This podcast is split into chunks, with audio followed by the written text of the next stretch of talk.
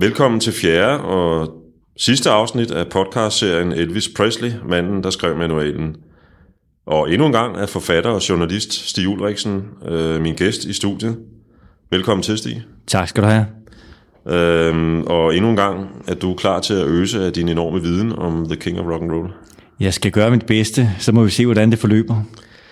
Sidste gang talte vi om det store comeback tv-show, der blev udsendt i december 68. Øhm, ved indgangen til 69 sker der langt om længe noget, der skal føre til, at Elvis senere på året kan udsende øh, det album, som øh, efter vores begges mening, så vidt jeg ved, er, hvis ikke hans bedste, så i hvert fald et af dem. Øhm, og det siger ikke så lidt. Øh, jeg talte op her forleden dag, at der er udgivet 239 album med Elvis på coveret. Øhm, selvfølgelig er en masse af det sådan nogle genudgivelser, der er kommet senere hen, og opsamling, så alt muligt. De 24 af dem var studiealbum, som øh, rent faktisk blev indspillet live, om man så må sige. Øh, lad os høre lidt historien om det pågældende album, From Elvis in Memphis. Ja, man kan sige, at øh, det er faktisk øh, Martin Lager, eller også var det Lamar Feige, jeg er lidt i tvivl om det, der egentlig lokker Elvis øh, til studiet i Memphis, altså American Sound Studio hedder det. Og øhm, der er en producer, der hedder Chips Moman, øh, som har haft stor succes. Han har haft adskillige hits på hitlisterne i, i de her år. Og øh, de foreslog faktisk Elvis, at han skulle tage og prøve at indspille hos ham. Og det er Elvis faktisk øh, lydhør over for heldigvis. Parker og hans folk er måske knap så begejstrede for, at øh, Elvis skal begynde at indspille der. Men begejstringen øh, kommer faktisk frem undervejs. Selv hos nogle af de her folk, der har store problemer med Moman øh, undervejs i de her indspilninger. Jeg synes, at vi, inden vi begynder at snakke om indspilningerne, øh, skal lytte til... Jeg har faktisk afsat øh, tid til hele to numre fra dette fantastiske album i dag. Øh, det første, vi skal høre, øh, fortæller noget om, øh, hvordan Elvis lige pludselig er begyndt at synge igen som om rødderne i rhythm and blues, blues, slagerpop, country, som vi har snakket om flere gange, øh, gospel også, hvordan de ting rent faktisk betyder noget for ham, når han står i studiet. Det første nummer, vi skal lytte til, det hedder Wearing That Loved On Look. I had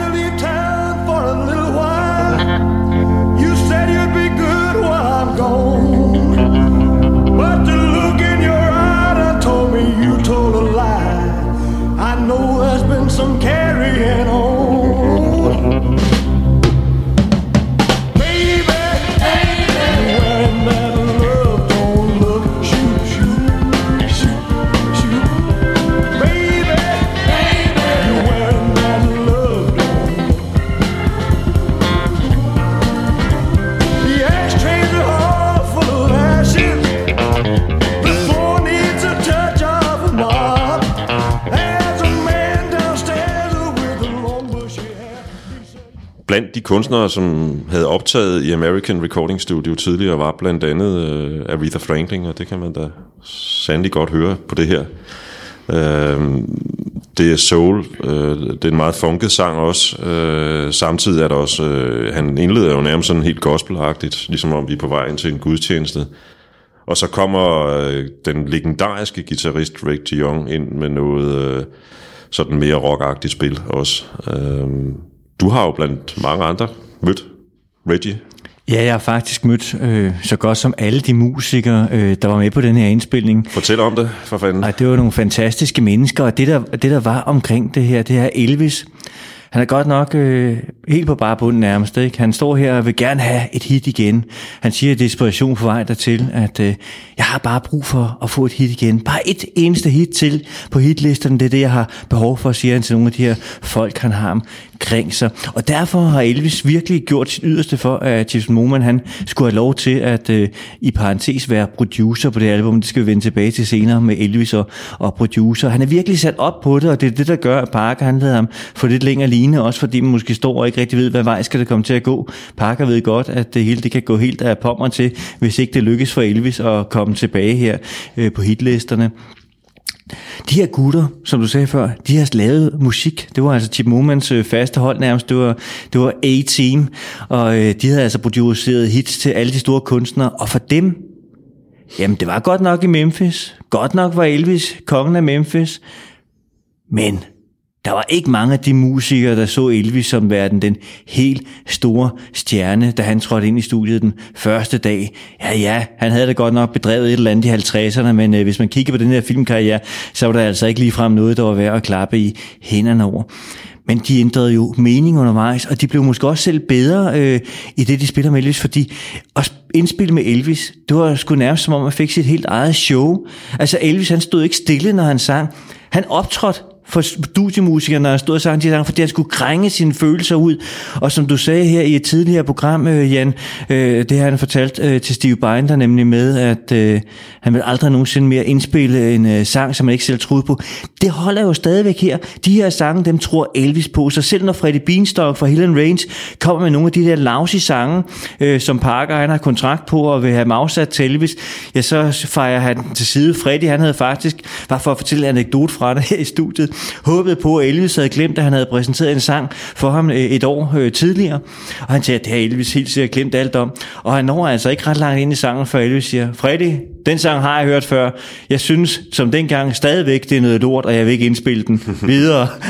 så de kunne ikke få, få et ben ind her, og, øhm, og det betyder faktisk, at Chiefs Moman, han spiller en større og større rolle, også fordi han har ikke den respekt, musikere har ikke den respekt. De taler til Elvis, som om han var en af deres egne, og nu skal de altså hjælpe ham, og han kan et eller andet sted også fornemme, at de her gutter, det er dem, der kan hjælpe ham tilbage på hitlisterne, og give ham en respektabel karriere igen. Og det betyder faktisk også, at de her folk, der er omkring Elvis, for en gang skyld, hvilket ikke sker ret ofte, så bliver det kørt lidt ud på et sidespor. Han sidder godt nok og blinker og joker lidt med dem nogle gange, men ofte ja, så får det egentlig besked på at vente udenfor. Og så lytter han altså, når Chips han siger et eller andet. Øh, en af gutterne, jeg kan ikke huske helt præcis, om det var Lama Feig, eller om det var Martin Leica, har fortalt mig, at, øh, at øh, allerede i starten her, øh, Elvis har altid været sin egen producer. Det kan godt være, at der var en, der i parentes stod for det praktisk, men Elvis har altid været sin egen producer. Der er ingen, som Barker sagde, der producerer et Elvis-album. Men Chips, han indtog producerrollen, som han havde været vant til. Og Elvis, han står og synger noget, og er egentlig godt tilfreds. Og så trykker Chips på knappen og siger, Elvis, øh, det her, det kan du gøre meget bedre. Den er ikke god nok. Vi bliver nødt til at tage den en gang til.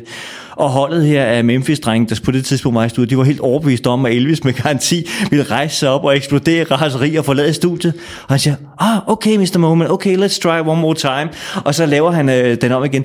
Og den måde får Chip simpelthen mulighed for at snakke til Elvis på øh, undervejs, hvilket er ganske uhørt, skal jeg være ærlig at sige. Selvom han var en høftemand, mand, ja, så var der altså kun én boss, og det var Elvis. Og gutterne her, øh, som spiller sammen med ham, altså det er Reggie Young, Bobby Wood øh, og så fremdeles, øh, dem har Elvis meget, meget stor respekt for. Den anden side af historien om øh, albumets øh, store kvalitet og succes, er jo også, at nu begynder Elvis faktisk at synge sange, øh, som på en eller anden måde også afspiller, afspejler hans egne øh, følelser og hans eget liv. Øh, der er en sang på albumet, der hedder True Love Travels on a Gravel Ground, eller Gravel Road, undskyld. Øh, der er Burt Baccarat og Hal Davids Any Day Now, som begge to handler om forhold, der er på vej i opløsning. Det nummer, vi lige hørte, øh, det er jo en sang, sunget af en mand, der kan se sin øh, kone eller kæreste gå rundt med et blik i ansigtet, som han i den grad ikke bryder sig om, fordi han ved, at han ikke øh, selv er årsagen til det øh, blik, hun har i øjnene, øh, eller det glow, hun har. Øhm, på en eller anden måde kommer det her jo også til at afspejle Elvis' ægteskab med øh, Priscilla i opløsning på det her tidspunkt. Det sker jo selvfølgelig sådan set først lidt senere, men det var ikke super godt på det her tidspunkt. Hvis vi kigger på den officielle dato for skilsmissen, så er vi jo så er vi fremme i 72. Men det var fuldstændig ret. De var ved at glide fra hinanden, men det var ikke officielt, og det skyldes jo blandt andet, at Priscilla begyndte at have egne interesser og tog mere og mere ud i byen alene.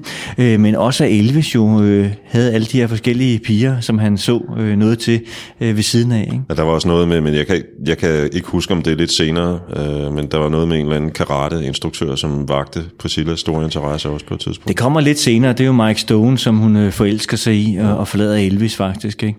Men, men de her ting øh, med problemer, det var noget, Elvis selv havde haft med at gøre. Han kunne godt lide at personificere de her sange, som han vel at mærke troede på, og det kan man jo også virkelig høre på det, når han synger dem. Altså den sjæl, han ligger i de her sange, det er jo det, der adskiller Elvis fra så mange andre gode sanger. Det er jo den her sjæl, han ligger i, og det er det, der gør ham større og bedre. Han bliver, som Priscilla jo også meget rigtigt siger, i, i det show, der rejser rundt i verden for øjeblikket. Øh, jeg så det i, øh, i, i forum i, i juni måned, hvor Elvis optræder på videoskærmen med det tjekkiske øh, symfoniorkester, som hun siger, når Elvis var bedst, så var han et med sin sang, simpelthen. Øh, og så var det som om, at han ville få hele verden til at prøve at forstå, hvad det var, han sang. Ikke?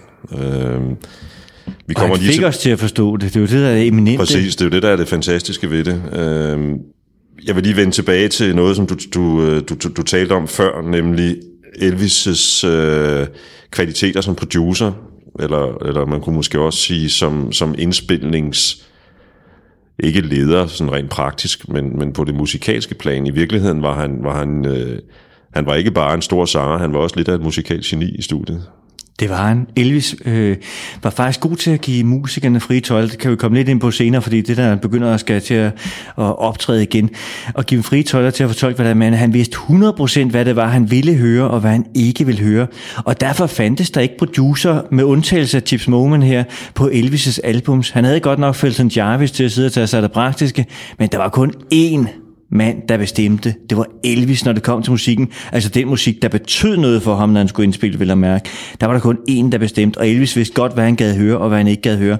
Og Chips er mig bekendt øh, en af de eneste nogensinde, øh, der har været i stand til at få Elvis på andre tanker, når det var, han sagde, jeg synes sådan og sådan. Og der opstår jo også nogle problemer senere hen, som vi skal snakke om, øh, og i forbindelse med en af de andre øh, sange faktisk, som begynder at blive et stort hit for ham. Men, men Elvis, han havde et musikalsk øre. Han kunne høre med det samme. Det var godt, at han ikke kunne sidde og læse noder og alt muligt andet, men han kunne høre med det samme, hvad det var, en sang havde brug for. Og hvornår der skulle et horn på, og hvornår der skulle lidt ekstra klaver på og den slags. Lad os, lad os tage et eksempel på det, fordi det er en god overgang til det næste nummer, vi skal høre, som er Elvis øh, Presleys version af Gentle on My Mind, øh, som jo egentlig mest er kendt med øh, Glenn Campbell. Men Elvis indspiller den til det her album, vi står og snakker om lige nu, Øhm, og, og der er nede under øh, Elvis øh, sang, som igen, han synger den her sang, som om, at vi skal føle den, vi skal tro på den, den skal være en del af os, os der lytter. Nede under den er der et øh, herligt øh, Wurlitzer spinet, som på en eller anden måde giver sangen en, en, en, en, en en, en, en moderne, på det tidspunkt moderne, men også sådan lidt ironisk øh, lyd. Lad os prøve at lytte til det.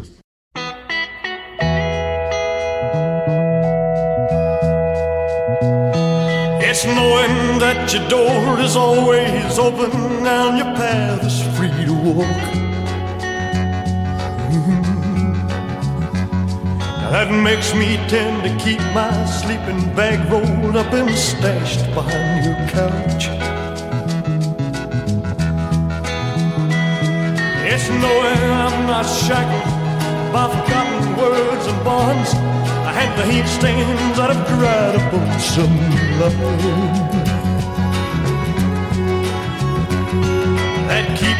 in the back roads by the rivers of my memory.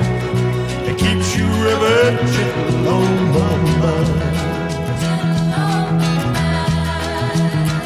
It's not clinging to the rocks and ivy.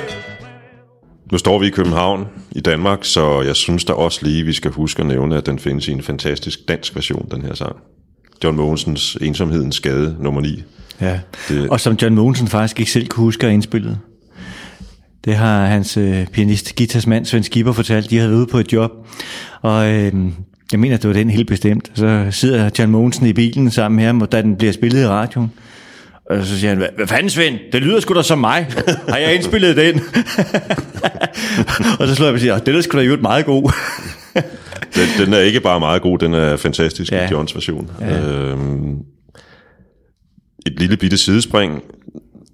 På det her tidspunkt, da Glenn Campbell laver sin, som jeg nævnte før, hans meget berømte version af den, eller nærmest hans største hit, er han på vej fra en tilværelse som studiemusiker i Los Angeles til Nashville. Øh, og når man taler med de der gamle drenge fra Nashville, så krediterer man meget ofte øh, Glenn Campbell som ham, der førte den på det tidspunkt sådan lidt mere, lidt mere rockorienteret poplyd til, øh, til Nashville, fordi der, der var der jo et, et, et, ligesom der altid vil være et eller andet sted, hvor der er noget, der er originalt. Så var der et politi, der sådan holdt fast i, at det skulle lyde, som det altid har gjort. Vi skulle, vi, man skulle holde fast i Hank Williams og så videre, ikke? Øh, men, men Glenn Campbell øh, kan vist nok, så vidt jeg har forstået, ikke krediteres nok for at have fået sådan lidt mere poppet lyd ind over i øh, den by der. Og jeg må da sige, at jeg er selv vild med Glenn Campbell. Rhinestone Cowboy er jo også en dejlig melodi, synes jeg. Og det hele taget laver mange dejlige sange. Trist, at det skulle gå ham, som det, som det gik. Ja.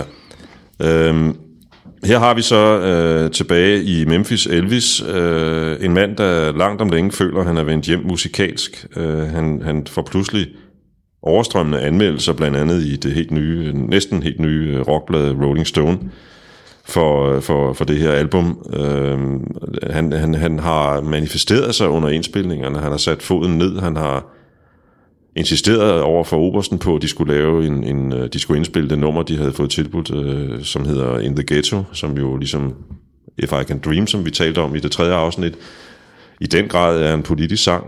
Øh, det er vel sagtens den mest politiske, eller det, kan, det kommer an på, hvordan man definerer politik, men det er i hvert fald en af de mest politiske sange, Elvis har lavet. Der, der sætter han foden ned og insisterer, og Obersten kan jo godt se, at det måske var rigtigt, at den bliver et mega hit. Øh, og han gør det samme omkring Suspicious Minds. Ja, og Suspicious Minds, men også The Ghetto, det har jo en, øh, en rigtig god historie faktisk, for der var en hel masse ballade omkring øh, de her øh, sange faktisk.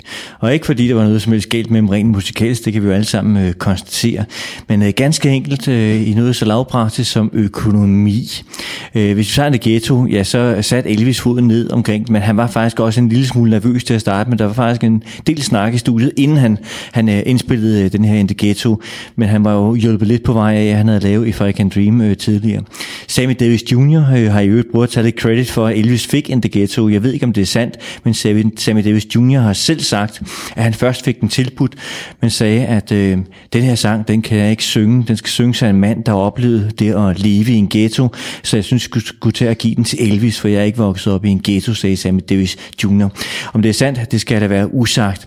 Med hensyn til Suspicious Minds, ja, så var det en sang, som Mark James havde skrevet og sendt på gaden kort tid før. Og øhm, sangen var gået knap så godt for Mark James. Det havde altså ikke været en stor succes. Så da Chips Moman hiver sangen frem og præsenterer den for Elvis, ja, der er han fyr og flamme. Han kan faktisk rigtig godt lide den sang. Han er så meget fyr og flamme, at Elvis insisterer på, at sangen skal indspilles med det samme. Det kan faktisk kun næsten gå for langsomt. Og øh, det skaber et lille problem for Freddie Beanstalk, som er Hill Range øh, mand på stedet. Hans opgave er nemlig at sikre sig, at der altid kommer indtægter ind af alle de kasser, eller fra alle de kasser og kanaler, som der var muligt. Øh, forstået på den måde, at øh, de skal da have del i øh, de her øh, sangskriver komponistrettigheder, der er på sangen. Chips Moman, der har en del af rettighederne på sangen, han vil ikke give afkald på noget som helst, og jeg kan fortælle, at det faktisk ender så meget ud, at øh, Chips over for Freddy Beanstalk siger, hør en gang, I kan, undskyld bandordet, jeg skal ikke bande her i studiet. Undskyld, undskyld. I jeg kom til at gøre jeres... det før. Så... Okay, I ja. kan tage jeres fucking money, og så kan I bare smutte. De 25.000 kan tage, så glemmer vi alt om den her session, og så sletter jeg bare alle sangene. I får ikke så meget som 1% af den her sang, eller af dens indtægter. Og faktisk går det helt så galt, at deres sagsmand på stedet, han faktisk må ind over for at redde trådene ud. Elvis, han holder sig selv fra diskussionen af, og heldigvis ender det ud i, da alle er ramt af begejstring. Selv Oberst Tom Parker, at de meldinger, han har fået fra Tom Disken, er helt op at køre over. Hans dreng ser ud til at have fundet formlen, så derfor så skal der lettes lidt på speederen. Hvis der er nogle små knaster, så skal det sådan set bare løses. Og øhm, det er der faktisk ude i, at han får lov til at spille den her sang, øh, eller udsende den her sang faktisk. Men det bliver desværre ikke øh, den sang, som øh, Chips Moman han havde lavet i studiet, fordi der sker jo lidt, da sangen forlader studiet, og Felton Jarvis, som var Elvis producer i mm. parentes, arrangør, eller hvad jeg skal kalde ham i mange år, får lov til at tage sangen med sig for hvad er det, der sker med sangen? Ja, lige pludselig begynder de at doppe den med alle mulige forskellige ting og sager. Millie Kirkham får lov til at synge vokal på den. Øh, man laver slutningen om på sangen, således at der kommer en lang fade øh, på sangen, som jo også fungerer på... Øh, fungerer måske meget godt, når man spiller koncerter, men absolut ikke fungerer, når man øh, skal have en øh, radiosingle ud, der skal være, være noget, som radioværterne har lyst til at have. Og det betyder faktisk, at Chips Moman, han flipper fuldstændig ud over det, da han hører den mandlige version af uh, Suspicious Minds, efter Felton Jarvis han har haft fingre i den, og uh, det er faktisk, uh, ja, det kan vi komme ind på senere også, noget, der giver uh, problemer efterfølgende. For sangen går jo hen og bliver det her store, fantastiske hit, og uh, et lille sjov grølle til det er faktisk, at uh, i første omgang, ja, der uh, krediterer Felton Jarvis sig som uh, producer på den, uh, på hitlisterne. Chips Moman brokker sig, så bliver Chips Moman uh, krediteret som producer på den, og det sidste ender Parker ud i at sætte foden ned og sige, høre en gang, drenge, der er kun én producer på et Elvis-album, og det er Elvis Presley, så selvfølgelig skal der ikke stå hverken Felton Jarvis eller Chips Moman på den her sang, og The Ghetto, som jo blev øh, det første hit, der kom ud her øh, fra den her session. Vi skal tale om Elvis comeback som live-artist live live om lidt. Lad os øh, lige først få et bud på et svar på to af de meget vigtige spørgsmål, som vi kommer til at stille i den her sidste afdeling af Elvis Presley-manden, der skrev manualen, nemlig hvorfor i alverden blev Elvis ikke siddende i det studie i resten af sin karriere? Hvorfor øh, forlod han og hele holdet omkring ham American Recording Studio? Og her tænker jeg både rent fysisk som bygning, men også sådan mere som, som, som, som, som begreb. Det her kreative modspil, han fik der. Øh, hvad var det, der trak ham tilbage jeg kan sige, at til at starte med, kan man sige, øh, Elvis indspiller jo i Memphis igen, der indspiller han så bare i Stack-studiet nogle år senere, faktisk med de samme musikere, som var med på denne her. Men Chips Moman, han er historie, fordi han har ravet sig uklar med oberst Tom Parker, og derfor fjernes han fra producerstolen og kommer ikke til at producere med Elvis igen. Også fordi Chips han var en mand, der vidste hans egen værdi, og han var altså ikke bange for at gå op imod strømmen, når det var, at der var nogen, der forsøgte at, øh, at øh, ja, manipulere med, med fakta, og i det hele taget også, i parentes i hans øjne, han brød sig aldrig om den version, der kom ud af Suspicious Minds øh, med Felton Jarvis. Ja, det vil han ikke noget med at gøre. Men Elvis vender tilbage til Stax senere, og så kan man sige også området, som American Sound Studio lå i, øh, ændrer sig, og studiet endte jo så også ud. Jeg kan ikke huske, når pokker det brændte, men det brændte i hvert fald på et eller andet tidspunkt, så vidt jeg husker i hvert fald. Øh, men han vender tilbage til Stax nogle år senere, og indspiller faktisk med Bobby Wood og Reggie Young og de andre drenge her øh, fra det her hold af. Men som de sagde, eller har fortalt mig, ja, så var det ikke den samme Elvis, der kom i Stax-studiet, som ham til at opleve nogle år tidligere. Ja, personligt mener jeg i hvert fald ikke, at, at øh, det album, som mere eller mindre på mange måder kommer til at følge op på øh, From Elvis in Memphis, øh, som hedder Elvis Country, og som egentlig var lagt an til at skulle være en opfølger på lige så højt øh, niveau, rent kvalitativt. Det album føler jeg ikke rigtig for alvor kommer til at, at, at, at manifestere Elvis på samme måde som, som kunstners. Øh, man skal sige, at øh, når, når det hedder Elvis øh, country, så, så, så, så skal man forstå, øh, som, og det kan være svært for en dansker, men man skal forstå countrymusik som en, en, en, en meget en meget, en meget vid og, og, og meget bred størrelse i, i countryens hjemland, og især i området omkring med, øh, Nashville. Og, og, og netop øh, det album afspejler alle mulige subgenre inden for, for country, og bliver efter min mening sådan lidt, lidt, lidt blafrende, men, men, men det er en personlig holdning. Jeg synes egentlig hellere, at jeg vil jeg synes, vi skal lytte til et nummer, som i den grad bliver et hit for Elvis, og kommer kommer til at markere ham som, som, øh, som rock'n'roller roller på det her tidspunkt.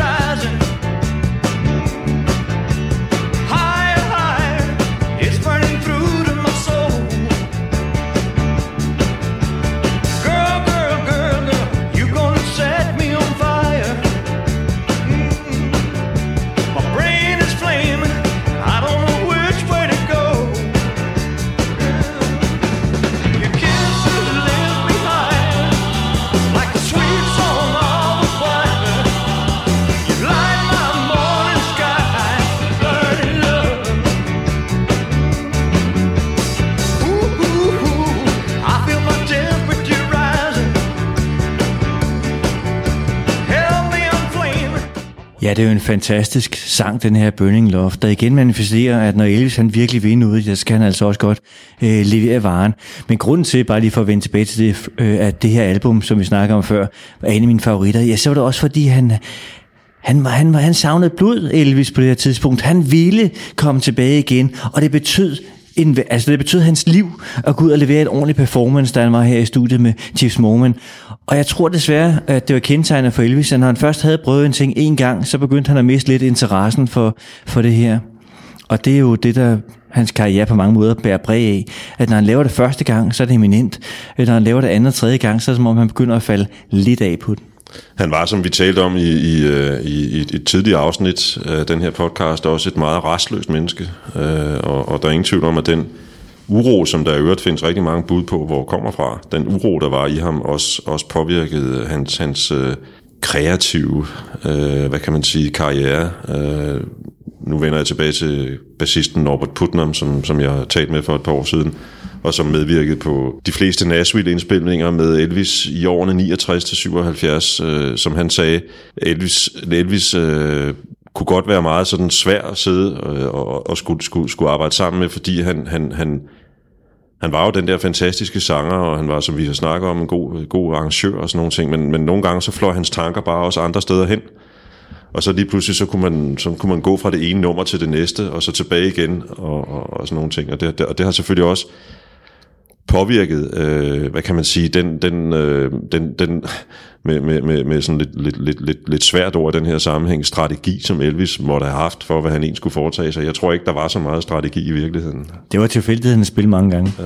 Og han var restløs. En, en sjov lille ting, øh, som Red West har fortalt mig, øh, var, at øh, Elvis han sad aldrig stille. Han sad altid, hans ben gik op og ned, når han sad, eller også sad han og lavede et eller andet med hænderne. Han, han kunne simpelthen ikke holde sig i ro. Han havde så meget energi i kroppen, øh, og det er også endnu et, et, et vidnesbyrd på den her restløshed, som også bredte hans tanker. Plus at der også var, var øh, altså der var stadigvæk den der rolle, som, som han, havde, han selv havde skabt, og, og som havde fået titel af The King of Rock and Roll, som stadigvæk spøgte i bag, baghovedet på ham.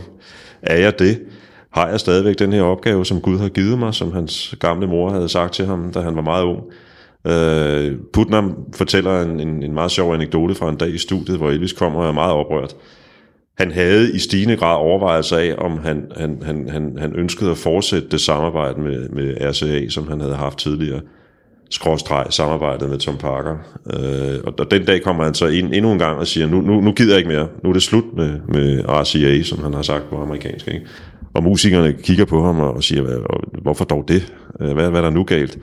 Jo, han har, han har lige været, via Parker har han haft en henvendelse, eller fået en henvendelse fra dem om, om et projekt, som jeg ikke kan huske, hvad var, var, var blevet skrinlagt, fordi nu ville de satse al deres øh, energi på en kunstner, de havde øh, signet en kontrakt med, nemlig David Bowie, øh, som Elvis godt vidste, øh, hvem var. Øh, men, men, men der sad han, The King of Rock and Roll, og skulle i en eller anden grad erstattes af den der orangehårede, stridthårede øh, englænder, øh, som lavede sådan nogle meget mærkelige sange efter Elvis' mening. Og man skal sige til RCA's... Øh, øh, ros, at de, de havde set rigtigt, fordi øh, Honky Dory, som var det første album med Bowie på det selskab, blev et kæmpe hit, og der er nogle fantastiske sange på det album, blandt andet Life on Mars.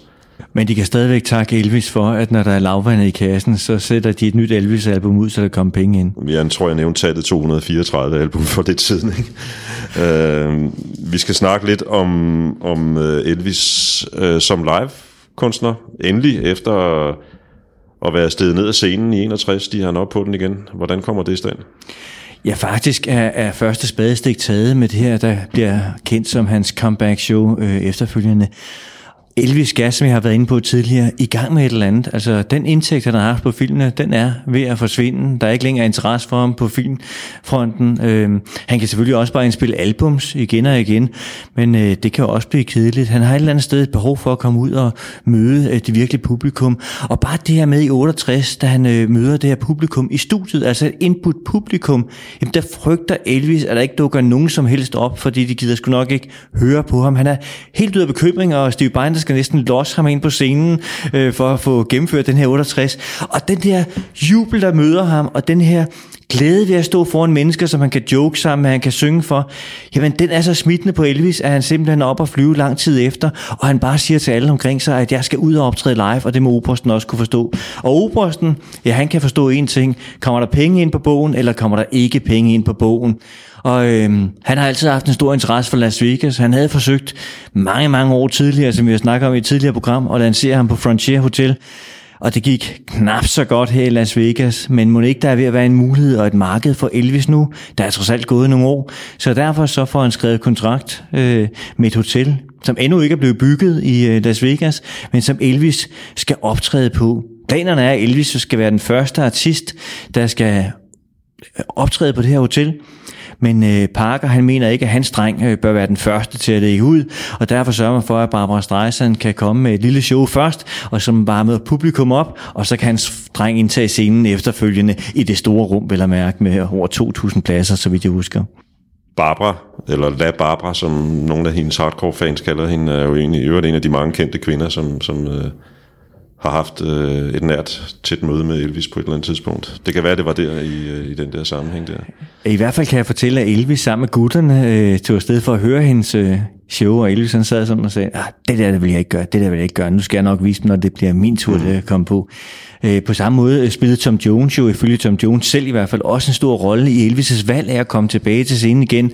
For Elvis havde været i øh, Las Vegas og set Tom Jones optræde, og Elvis mente selv, at de to lignede hinanden meget, både på den måde, de sang, men også på deres sceneshow. Og det inspirerede Elvis til faktisk at uh, tage chancen og sige, okay, jeg tror godt, jeg kan klare at stille mig op på Las Vegas. Når Tom kan, kan jeg også. jeg ved ikke, om han sagde det nødvendigvis på den måde, men Tom Jones han har mange sjove historier om Elvis, kan jeg hilse og fortælle. Han øser også af dem i sin biografi, der udkom for et par år siden. Ja, det, det der, hvor han fortæller om det der med Elvis, han næsten forfulgt ham helt ind i brugsbadet for at lancere en ny sang, som han mente var lige noget for Tom. lige præcis. Og, og, og mange andre. Øh, øh, lad os tale lidt om det faste liveband, TCB Band. Øh, du har, flyttet, øh, du har mødt flere medlemmerne. Ja, jeg har mødt dem alle sammen faktisk. Er det ikke blæret at sige det? Jo, det lyder utrolig imponerende. Ja, jeg er også ret glad for det. Jeg nåede ja. at møde dem, mens de stadig var i live. For nogle jeg synes, af dem jeg synes faktisk, at vi skal gentage det over for lytterne. Stig har mødt samtlige medlemmer af TCP Band. øh, stjernen i den ja. sammenhæng er James Burton, må vi nok sige. Ikke? Og det er jo også ham, som Elvis han ringer til som den aller, aller første. Han havde jo set uh, James Burton, og han optrådte sammen med Ricky Nielsen i hans show. Og uh, faktisk kan jeg sige, at James Burton, da hans kone kommer og fortæller, altså James, han er ikke den helt store, han er, han, han er ikke typen, der har brug for at sidde og blabre med folk i flere timer, og det ene andet. Han er meget sådan kortfattet, når han skal sige et eller andet, og sådan var han i særdeleshed dengang, har han selv fortalt, og da konen kommer og fortæller, at der er en eller anden øh, Joe Esposito i røret, som vil snakke med ham, siger han, ja, kan du ikke bare sige, han skal, kan, ikke, kan du ikke tage imod en besked og sige, at øh, jeg kan ringe tilbage senere, for han havde ikke specielt meget lyst til at tale med ham. Ja, men han siger, at det er vigtigt, sagde konen til James. Nå, Ja, ah, så, så giv mig telefonen, sagde han så. Og så nåede han kun at høre ganske kort på Joe Esposito og sige, ja, øh, du kender mig ikke, mit navn er Joe Esposito, men jeg har en her, der gerne vil tale med dig. Og så fik Elvis røret. Og de to herrer, bemærk hvad jeg sagde for lidt siden, James var ikke den helt store til at sidde og snakke, de ender ud i at sidde og snakke i denne her telefon i lidt over to timer. Og Elvis fortæller om hans begejstring for James, øh, hvor glad han havde været for at se det her show, og det ville betyde rigtig meget for ham, hvis James han havde lyst til at være kapelmester og sætte et band øh, sammen, som, han kunne, som kunne bakke ham op, når han skulle tilbage på scenen. Og James, han er så begejstret for den samtale, som han faktisk har her med Elvis, at selvom han måske for to timer og 30 minutter siden ville have sagt nej øh, til den her opgave, ja, så øh, siger han faktisk ja tak, hører han til sin egen forbløffelse i slutningen af samtalen. Og så skal han altså sætte banen sammen, og den første, han ringer til, det er Glenn D. Hardin, som han spørger, om han har lyst til at være med i bandet. Og man skulle tro, at musikerne stod i kø for at få lov til at spille sammen med Elvis på det her tidspunkt. Men det gjorde de faktisk ikke. Der var faktisk flere, der takkede nej, når James han ringede til dem og spurgte, om de havde lyst til at spille sammen med Elvis. En af dem, som endte ud i at spille sammen med ham, det var hans bassist, Jerry Sheff. Jerry Sheff, han var lidt af en hippie, og han kunne også godt lide at tage lidt stoffer på det tidspunkt. Han grinede faktisk lidt, og da han tog afsted til, til den her audition, som der var sat, for ligesom at, øh, ja, spille for Elvis, ja, der havde han sagt til konen, jeg er snart tilbage, det her det er alligevel ikke noget for mig. Men som Jeff, han havde aldrig været Elvis-fan. Elvis' musik havde aldrig nogensinde sagt ham noget. Men da han havde oplevet Elvis igennem de her par timer her, der fløj han nærmest hjem, og han sagde til sin kone, jeg ved godt, hvad jeg sagde, inden jeg tog afsted, skat, men øh, ham med Elvis, han er altså noget helt specielt. Du må, vi, vi skal i studiet igen i morgen her, så skal du altså komme med og prøve at opleve ham. Og som Jerry sagde, jamen, at se Elvis i et show, altså på scenen, som vi skal snakke om senere, den her live performance. Jamen sådan var han også, selvom de sad og øvede, og selvom de bare skulle sige, Elvis han lavede et show foran os, og han vidste lige præcis, hvad han kunne lide. Vi fik lov til at lege med instrumenterne selv, men når vi spillede nu, han ikke brød sig op, så stopper han op og sagde, ah, øh, jeg tror ikke lige, det er sådan meget diplomatisk, jeg tror ikke, det er lige sådan, øh, jeg kunne tænke mig, at det bliver spillet. Kunne du forestille dig, at det kunne lyde sådan lidt mere, eller... Og så prøver man så lidt frem igen, og så kørte den bare. Og Elvis han lød musikerne få virkelig frie hænder. Så Jerry Chef, han var med ombord på båden. Øh, så var der en trommeslager, man skulle finde frem til. Og det var del mig svært. De forsøgte rigtig mange trommeslager. Øhm, og til sidst, ja, så kom de frem til, at der var en eller anden ung trommeslager ved navn Ronnie Todd, som måske måske ikke kunne bruges. Ronnie Todd har selv fortalt, at øh, der havde været en anden, jeg kan ikke huske navnet på ham, som spillede meget fantastisk, og alle musikerne var vilde med den her anden trommeslager. Men det eneste, jeg havde gjort, sagde øh, Ronnie, og som nok gjorde, at Elvis han valgte mig, i stedet for ham den anden, som måske var dygtigere end jeg var, ja, det var, at jeg kiggede kun på Elvis, når jeg trummede. Jeg fulgte hans mindste bevægelse, og derfor kom vi til at svinge så godt sammen, så jeg går ud fra, at det var derfor Elvis han valgte mig, selvom den anden rent teknisk måske var bedre på det tidspunkt. Inden vi øh, springer helt ud på Hawaii fra Memphis, øh, så skal vi lige, øh, så, så vil jeg lige nævne, at, at det der TCP-band jo stadigvæk øh, i en vis udstrækning rejser rundt og optræder faktisk. Øh, og jeg har set dem et par gange i Danmark. Du har formentlig set dem mere end et par gange. Øh, til, ja, jeg har oplevet dem flere forskellige steder i Tyskland og USA og i Danmark og sådan ting. Det, der fascinerer mig ved det, øh, det er jo sådan i dag, at, at en, en østrisk sanger ved navn Dennis Jale har, eller det er hans kunstnernavn, har købt rettighederne til at optræde med bandet.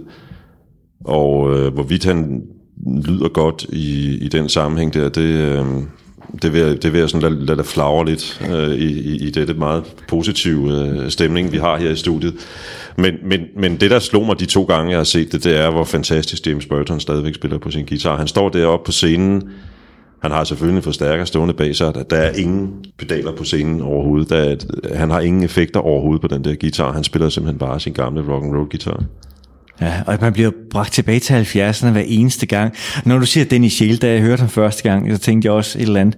Øh, og i positiv forstand, vil jeg så sige, øh, fordi jeg har arbejdet meget sammen med Helmut Lotti. Men jeg kan huske, første gang jeg hørte Dennis Scheel, der tænkte jeg, okay, det er sgu da noget af en Helmut Lotti, vi har fået på scenen der. Og jeg skal lige sige med det samme, Helmut Lotti var en af mine rigtig gode venner, som jeg arbejdede sammen med. Jeg holdt meget af mig. Han Helmut kan jo faktisk fantastisk synge. inden for hans... Øh, han kunne nemlig synge, og ja. han var fantastisk inden for sin genre i hvert fald det må man sige.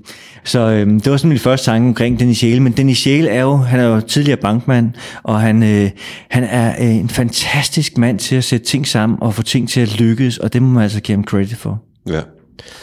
Jamen det ene det er, at han, han kan, kan, kan præstere eller præsentere det her show øh, igen og igen med nogle mænd, der jo er langt op i deres, øh, måske over 80 oven i købet. Det, det der er imponerende. Det er det, og han er i stand til at få dem slæbt med på øh, diverse krydstogter, hvor der er Elvis-tema aften, og Priscilla dukker op, og Jerry Schilling, og hvem det ellers er, der har lyst til at kigge forbi.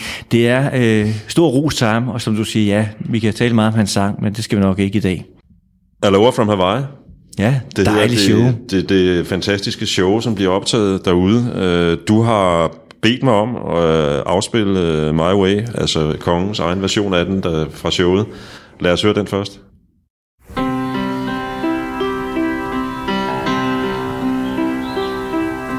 And now, in this near, so I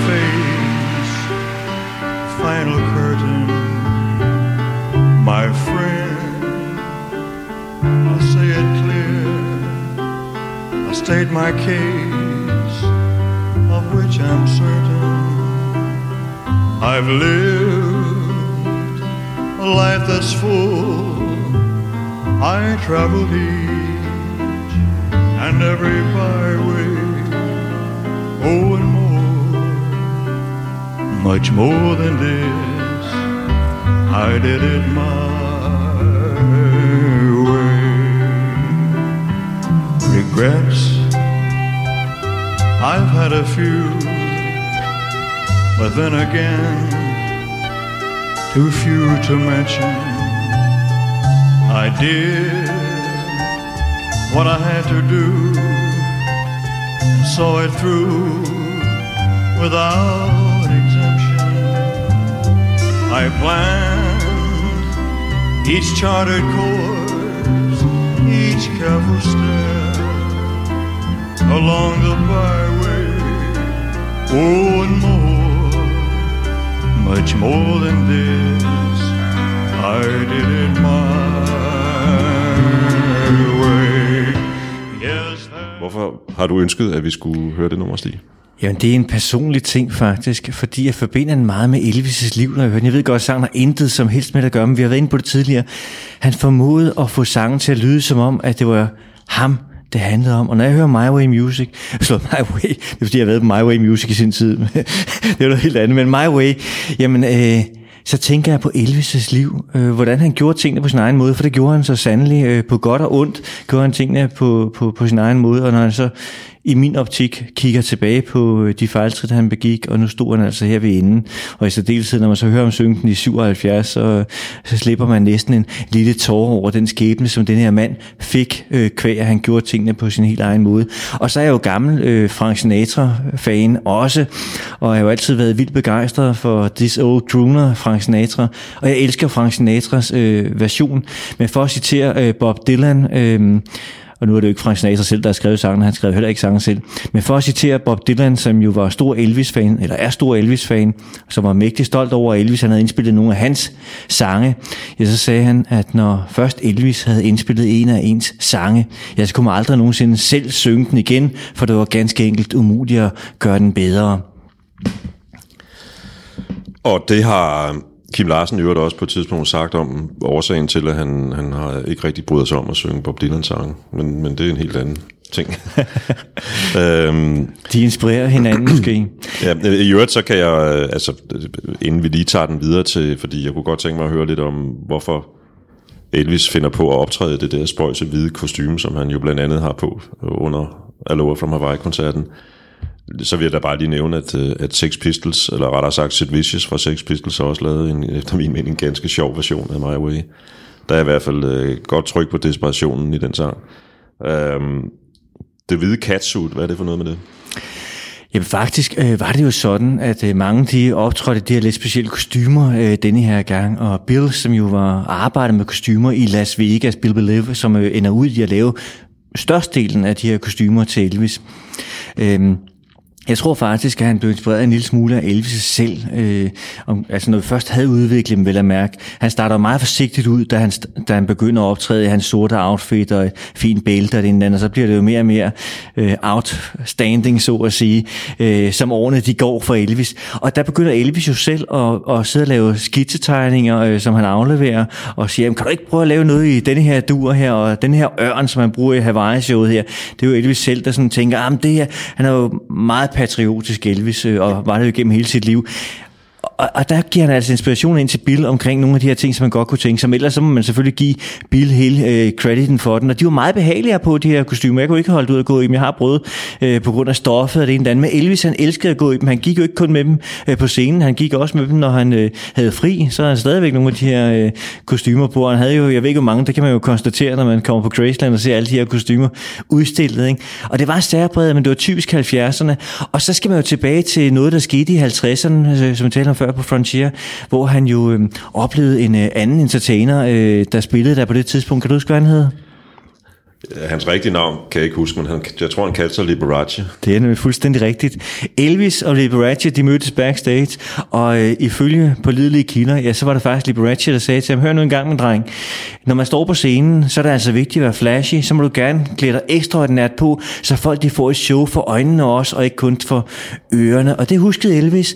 Og så var der også en anden ting for ham, det var, at øh, Elvis gik jo aldrig et par jeans, har Priscilla selv fortalt. Han havde at have jeans på, for det havde han gået nok i, da han var knægt, og han forbandt det med at være fattig. fattig. Så det her med at have noget ekstraordinært tøj, tøj som ingen andre gik med, ja, det var noget, der virkelig uh, tiltrak Elvis. Og derfor gik han det her flashy tøj, både på scenen, men også uden for scenen. Og der kunne der selvfølgelig være tidspunkter, hvor han måske skulle have lavet være, men det er en helt anden historie når man er Elvis-fan øh, på, på det niveau, som jeg er, øh, så har man jo øh, også besøgt øh, Graceland nogle gange. Jeg tror, jeg har været der alt inklusiv, tror jeg, fem gange, og et par gange har det jo kun været ude i, i den her have, som er åben hver morgen mellem klokken 8 og 9. Øhm, så, er man jo, øh, så har man selvfølgelig nogle mennesker i sin nærmeste omgangskreds og familie, der ser på en med sådan lidt en overbærenhed, som man nu kigger på sådan lidt sære ældre mennesker, som har en eller anden interesse, ikke?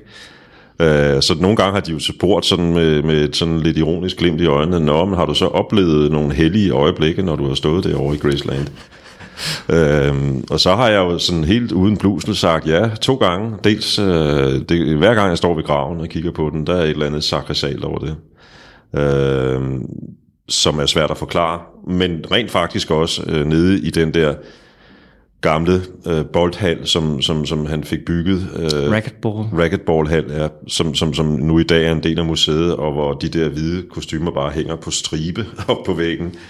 Det synes jeg også, der er et eller andet sådan holy spirit over, at stå og kigge på øh, kongens forskellige kostymer hænge der. Det, det vil jeg give dig ret i, men jeg vil sige, for mit vedkommende, når jeg er derovre, øh, så er det faktisk, jeg var så heldig en gang, jeg var derovre, at jeg var den eneste, Udover der stod en vagt et lille stykke væk, så var jeg den eneste, der var så heldig. Jeg kom uden for sæsonen og det ene andet, at jeg var den eneste, der stod op ved graven og kunne gå rundt der i haven. Det var altså et magisk øjeblik for mig. Og så kigger jeg selvfølgelig også hen under øh, Jesus-figuren, der står ved siden af, for vi ved jo alle sammen godt, det er det, han ligger begravet i virkeligheden, ikke? Øh, det, det havde jeg glemt. Nej, nu skal jeg selvfølgelig ikke bilde folk ind, men det går der jo rygter om, at det slet ikke er i graven, han ligger, men han ganske enkelt ligger derovre. Men lad være med at sige det til nogen, Jan. Det bliver mellem os og lytterne. Det var godt. Hvorfor var det egentlig, at øh, Obersten var det vel øh, egentlig ønskede, at det her kæmpe store satellit-tv-arrangement skulle foregå på Hawaii, og ikke i, i øh, den del af USA, hvor de normalt færdedes? Af punkt 1, så havde Elvis et specielt tilknytningsforhold til Hawaii. Han elskede faktisk at være på Hawaii. Det var det, han ofte tog, når han holdt ferier. Øh, og så kunne det rent tidsmæssigt også øh, give god mening, når nu var, den skulle sendes til hele verden. Øh, så ligger Hawaii jo en lille smule længere ude, meget bekendt i hvert fald. Og så var der også for El, altså han skulle lave det her. Det jeg, var så, også jeg for... tror lige, vi skal slå en ting fast. Øh, jorden er rund. Det vil sige, hvor det er henne på jorden er vel stort set ligegyldigt, hvis det er en satellittransport. Eller? ja, det er jo rigtigt. Men om ikke kunne der være flere lyttere og se, jeg ved det så ikke. Japanerne var jo vilde med øh, Elvis i hvert fald. Men under alle omstændigheder, øh, jeg ved det faktisk ikke. Men det der jo er, det er, at Elvis jo gang på gang øh, bringer på banen, at han godt kunne tænke sig at komme til Europa og komme til andre lande og øh, indspille, undskyld, optræde. Og Parker, han har ikke særlig meget lyst til at sende Elvis ud, og der er der mange forskellige årsager til. Øh, en af årsagerne var, han tog alle de her piller, og han kunne godt se, at det kunne ødelægge Elvis' image, hvis han blev stoppet i lufthavnen med en kuffert fuld af piller, også selvom det var en læge, der gik med dem ved siden af ham, og så videre.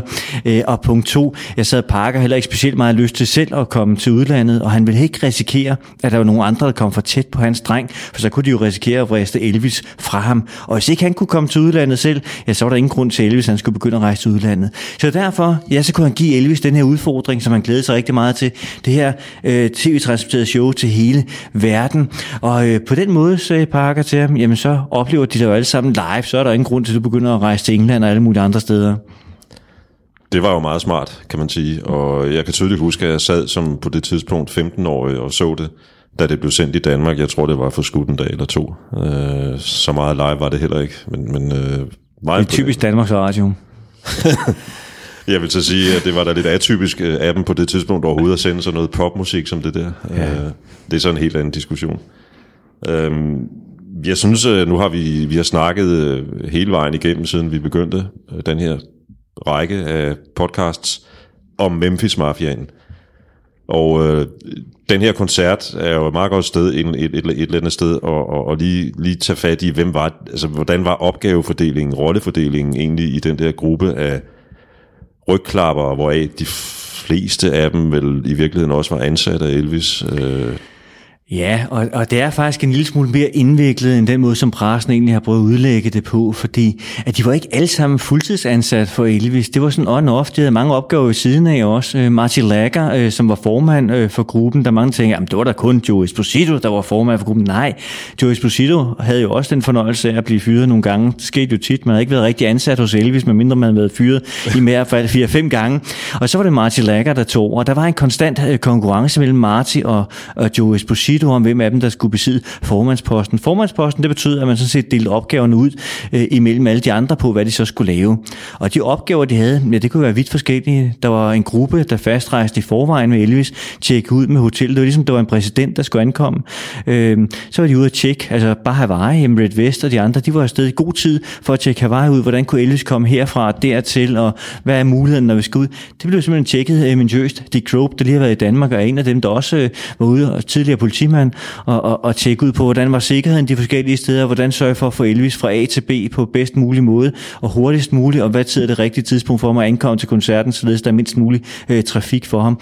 Så det var nogle af de opgaver, som de havde. Så hvis vi tager Martin Lager og Joe Esposito, de kæmpede om at være formand øh, på forskellige tidspunkter, og de var det på forskellige tidspunkter, sådan on-off. Så var der Red West. Ja, han stod jo selvfølgelig øh, for sikkerheden omkring Elvis, og da Red, han er for, øh, det kan vi snakke om senere, han jo stopper øh, med at være øh, sikkerhedsmand, ja, der kommer Elvis' svoger, øh, Sam Thompson, jo til at spille en lidt større rolle. Indtil da, ja, så var det Sonny West og Red West, der jo sammen med Dick Trope havde stået for meget af sikkerheden og planlægningen af, hvordan de kom fra det ene sted til det andet.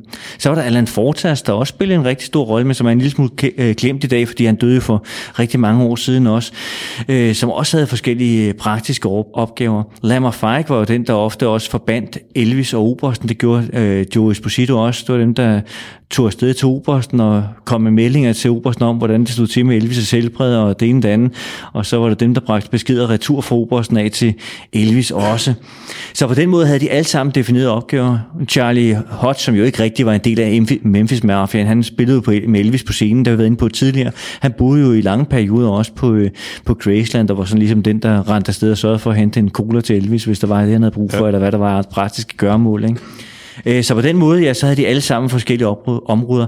Jerry Schilling, som lever i dag stadigvæk også kommer meget rundt, jamen han arbejdede i Los Angeles ved siden af, og så kom han en gang imellem på turene, og så var han sammen med Elvis rundt, når han skulle optræde, og ellers tog han bare tilbage til Los Angeles og passede sit job. Så på den måde var der, var der rigtig mange forskellige funktioner. Jeg har øh, holdt et par foredrag om Elvis, og begge gange er jeg blevet spurgt, hvordan var hverdagen egentlig på, øh, på Graceland? Altså, hvad, hvad skete der egentlig sådan en typisk dag på Graceland, og ellers i øvrigt var der, fordi, øh, Elvis i øvrigt var der, fordi han var jo også meget i Hollywood? Man kan ikke sige en typisk dag, fordi at øh, vi kigger på et langt liv. Øh, hvis vi kigger på den periode, som vi er i nu, ja, så var hverdagen faktisk øh, temmelig øh, kedelig øh, på, på Graceland. Elvis opholdt sig øh, for størstedelen af tiden op ovenpå. Der var ikke nogen af de her Memphis Mafia til stede næsten. Altså Dick Grove kom forbi en gang imellem for at sikre sig, at sikkerheden var i orden. Ellers så var der hans onkel Vester, der stod nede ved porten og passede på, at der ikke kom nogen udvidkommende ind til ham. Og så var der nogle folk, der var ansat til at tage sig det praktiske øh, på stedet. Det kunne være folk, der skulle ordne haven, og så var der kokkepigerne og tjenestefolk og hvad det ellers var. Elvis, han sad for det meste øh, op på første salen, og det var jo så om natten, skal jeg sige, for i dagtimerne, der lå han jo som oftest og sov, og så vågnede han så op lidt, lidt senere på dagen, typisk 94, så kunne Elvis øh, stå op og så spise sig noget morgenmad. Ofte blev den bragt op til hans seng, og vi har været inde på det før også, han sad og læste konstant. Han var vild med at læse, og hvis ikke han sad og læste, så sad han og så fjernsyn. Han elskede at se Monty Python, bare lige for at fremhæve en enkelt tv-serie, men ellers så han alle mulige andre tv-serier, og det så han altid fra sin seng af. Han havde sådan en king size seng, og når jeg siger king size seng, så mener jeg, at det, det var en king size seng på vel omkring øh, dobbelt den størrelse af det her rum, vi næsten står i.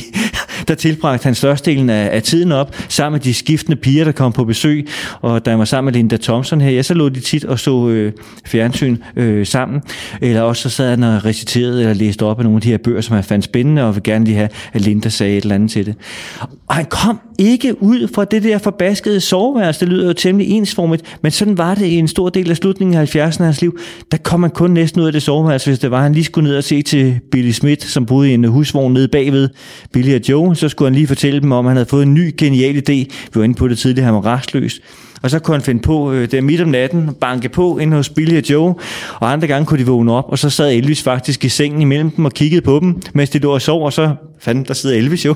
og så siger han, nej, det var godt, I vågnede, for jeg har fået en fantastisk idé, som jeg gerne vil fortælle jer om. Og så øh, blabrede han ud om sin idé, og fortalte måske en time omkring den her fantastiske idé, han var kommet på. Og så sluttede Billy altid af med at sige, jamen Elvis, den mest fantastiske idé, det er nu engang dig. Øh, og så kunne de så få lov til at så lidt videre. Dick Grope har fortalt, at det var en af årsagerne til, at han ikke ville flytte ind på, han fik et hus i nærheden, fordi han havde bildet Elvis ind af hans hund. Den kunne ikke med Elvis' hunden, så det var nok bedst, at han boede et andet hus ved siden af. For som Dick han sagde, jeg ville ikke risikere, at Elvis han lige pludselig øh, sad i sengen hos mig, mens jeg lå og skulle have min skønhedssøvn, og så han sad, fordi han ville fortælle mig et eller andet. Men det var ret kedeligt, og det er jo ikke det, vi ønsker at høre omkring øh, kongen af rock'n'roll. Vi ville gerne have haft, at han holdt nogle fester, og der var gang i den. Og det var der i de tidligere år, altså i nogle af de tidligere udsendelser, vi har haft, ja, der var han lidt mere festlig. Der kunne han finde på at lege Fairground Tivoli øh, ret oftere, end han gjorde i de sidste år. Øh, han kunne tage biografen, det elskede han, og så sad de ellers og så film hele øh, Ja, så legede han en hel biograf. Helt biograf, og så sad de og så film. Det var faktisk det, Linda Thompson fortalte mig en lille anekdote, at han blev forvekslet med Elvis, som de kom gående hen over parkeringspladsen. Elvis og Linda kommer gående sådan lidt for sig selv, for de skal ind i, i biografen, og så kommer der et par damer, dame stopper op og kigger på Elvis og siger, sig mig en ting, øh, er der nogensinde nogen, der har fortalt dig, at du ligner Elvis helt vildt meget? Øh, no ma'am, siger Elvis så. Ja, for du er da ikke Elvis, vel? Øh, jo, det er jeg faktisk, siger han så. Ej, du er ikke Elvis, vel? Jo, siger han, det er jeg faktisk. Ah, det tror jeg ikke på. Og så siger Elvis, hør en gang, øh, Linda, vil du ikke være sød og fortælle dem, at jeg er Elvis? Og, Elvis, og Linda siger, hold nu op med det pjat, George, så lad os komme videre, ellers kommer vi for sent. Indtil vi kommer til næste sang, som er Separate Ways, som, som du har ønsket at høre, så vil jeg lige nævne, at, at der jo findes, øh, og, og der findes også turistguider til øh, rigtig mange af den slags spots rundt omkring i Memphis, altså som for eksempel de biografer, som Elvis yndede at komme i, og, og, og, og som han, som du sagde, lejede om natten. Restauranter, hvor han også nogle gange slæbte sit, øh, sit crew med hen, eller sine rygklapper, sine ansatte med hen, hvor de så sad hele natten og, og, og, og kunne spise øh, pizza eller andet. Øh, Elvis var mest til Southern Food i øvrigt, det er sådan noget helt andet. Øh, steder, hvor han har arbejdet som dreng, øh, steder, hvor, hvor, hvor, hvor han har spillet og så videre. Der er rigtig mange steder, spots rundt omkring i, i, i Memphis, som, som, øh, som har deres egen lille Elvis-historie. Øhm, jeg har talt med, øh, og det har du garanteret også under din besøg i byen i en af de der mange biler, og ofte kørte han øvrigt ud af en anden indkørsel, som, som, som var sådan lidt mere skjult. Øhm, jeg synes, vi skal høre Separate Ways.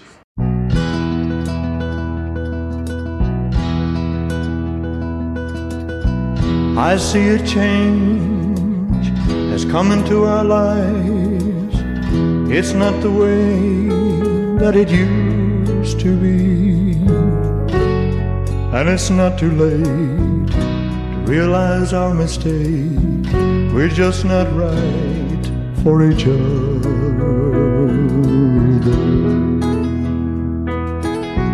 Love has slipped away left us only friends. We almost seem like strangers. All that's left between us are the memories we share. Of times we thought we cared for each other.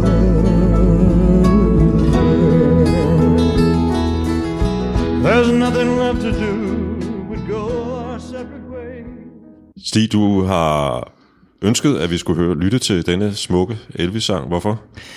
Ja, for det første, fordi at øh, den igen kendetegner lidt den situation, som Elvis befinder sig på her, da han indspiller sangen. Det er en sang, der er skrevet af Red West, hans bodyguard og hans ven igennem mange år. Måske manden, der kendte øh, Elvis bedre end så mange andre. Og jeg spurgte faktisk Red West om, øh, om sangen her, om den var skrevet specielt til Elvis, og Red sagde, nej, den var faktisk skrevet både til Elvis, men også på hans egen situation, som han befandt sig i. Det var faktisk skrevet til hans søn øh, på det tidspunkt, og derfor ændrede de faktisk også lidt af teksten i, i sangen, for at få den til at passe til, at det var en pige, han sang om, altså ligesom Så Tanken var faktisk, at sangen skulle skildre, hvilken situation det var, Elvis selv befandt sig i her oven på skilsmissen fra Priscilla, som de store var i gang med på det her tidspunkt i 72. Ikke? Mm. Så derfor jeg ønsker at høre den sang, og så er det jo en smuk melodi, og viser igen, at øh, de her mennesker, som var omkring Elvis, det var ikke nødvendigvis nogle fjollerikker, øh, alle sammen i hvert fald. Mange af dem havde altså også andre talenter, øh, If Every Day Were Like Christmas og så videre. Han har skrevet rigtig mange gode sange, Red West, til Elvis. Det er naturligt, at, når vi er nået her til at tale lidt om Elvis og kvinderne. Øhm, jeg synes, øh, vi skal fokusere på øh, det forhold, der var længstvarende efter Priscilla, nemlig hans forhold til Linda Thompson, som du ganske for nylig har mødt i Randers. Øhm, det jeg tænker er, at, at øh, som hun også har fortalt om flere gange siden, der var ikke nogen hemmelighed, at, at, at Elvis også øh, kiggede sig omkring, når han var ude i verden efter piger. Der var rigtig mange piger, så gav også nogen, der kom ind på Graceland. Øh, hvad var det egentlig, der gjorde at sådan en, en, en, en selvstændig og, og, og, og, og moderne kvinde som hende holdt ham ud i fire år? Ja, det er egentlig et rigtig godt spørgsmål, men hun talte vel til moderfølelsen i hendes hjerte, vil jeg sige, og selvfølgelig så elskede hun også Elvis. Hun er nok den kvinde, hvis jeg må tillade mig at sige, som elskede ham højst af alle de kvinder, som han har haft med at gøre.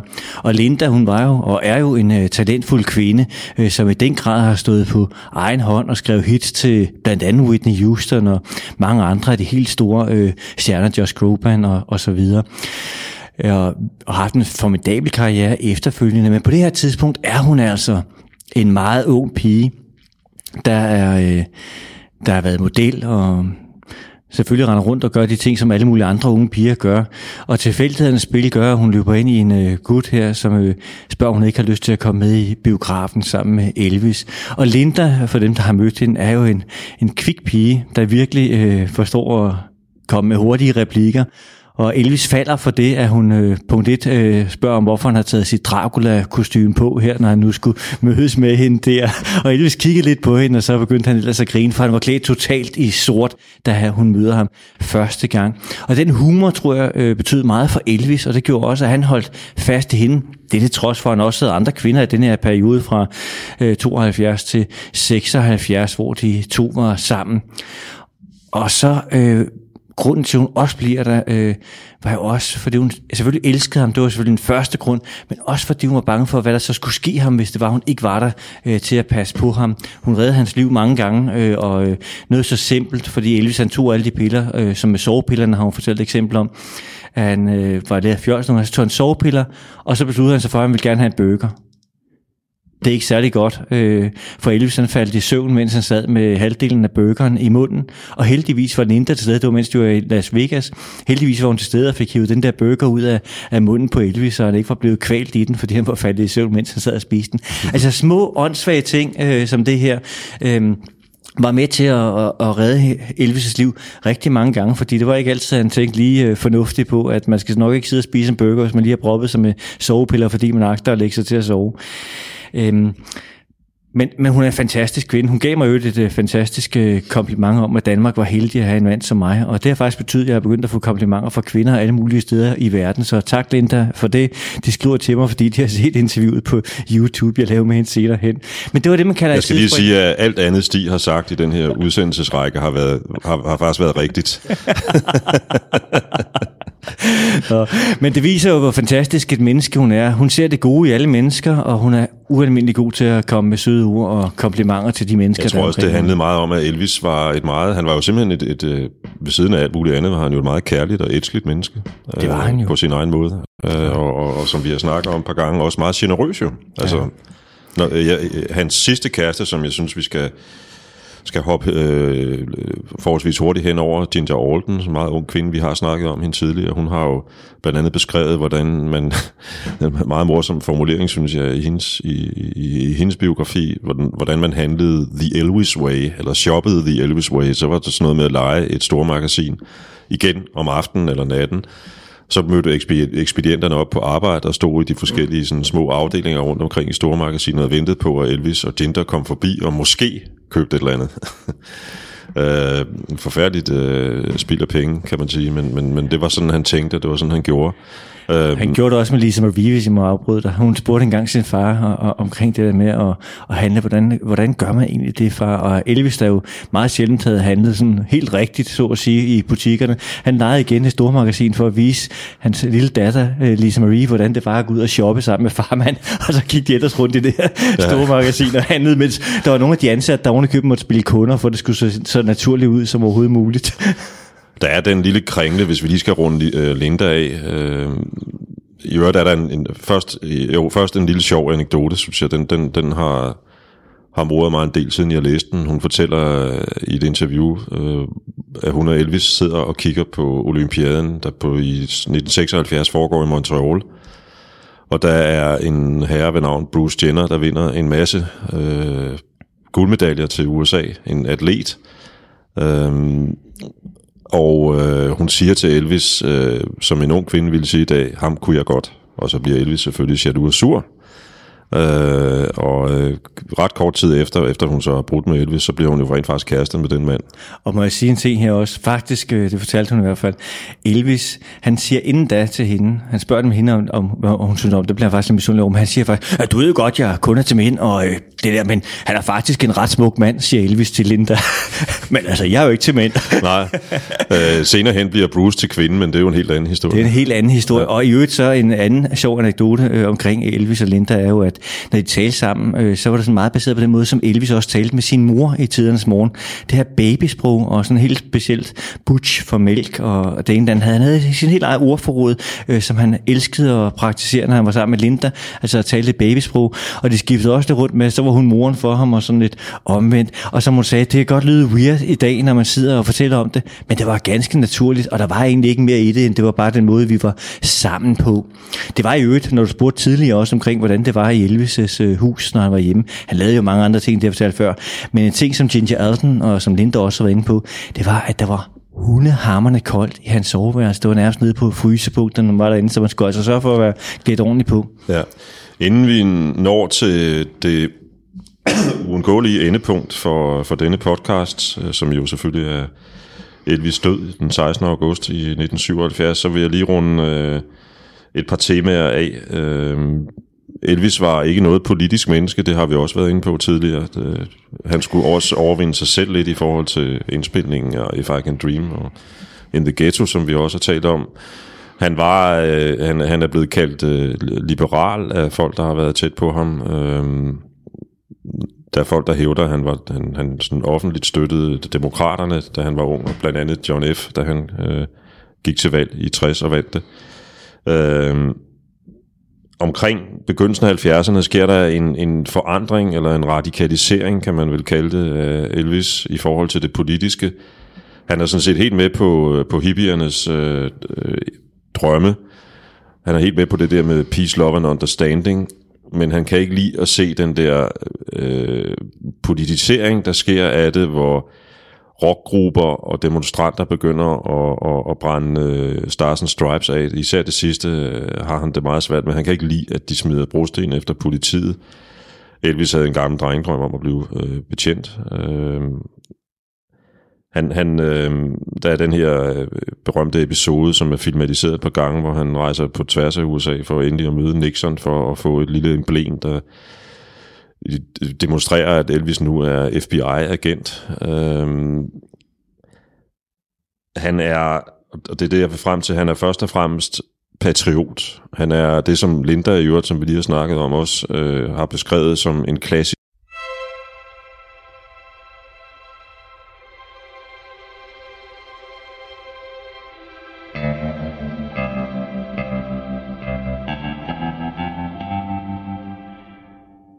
I wish I was in a land of cotton. Old times there are not forgotten. Look away, look away, look away, Dixieland. Sing it, fellas. Oh, I wish I was in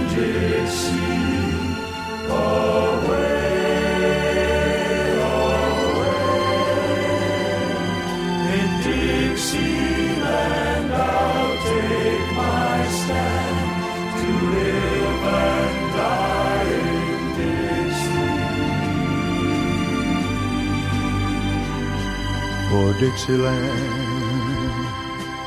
it's where I was born. Early Lord, one frosty morn, look away, look away, look away, Dixieland.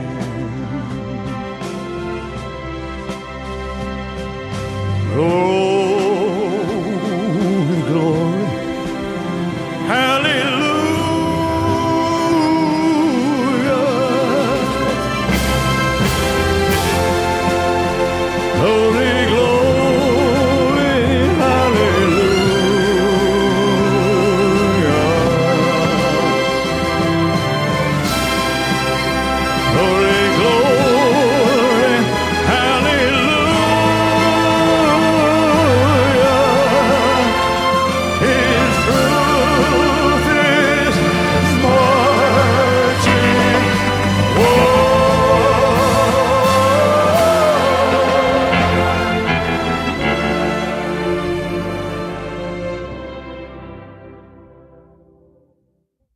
Det, der er interessant for mig med den sang, er, at den består af tre sange, der er skrevet sammen, og det er tre sange, der på sat sammen på den måde viser lidt om kompleksiteten i USA generelt, og Elvis Presley specielt.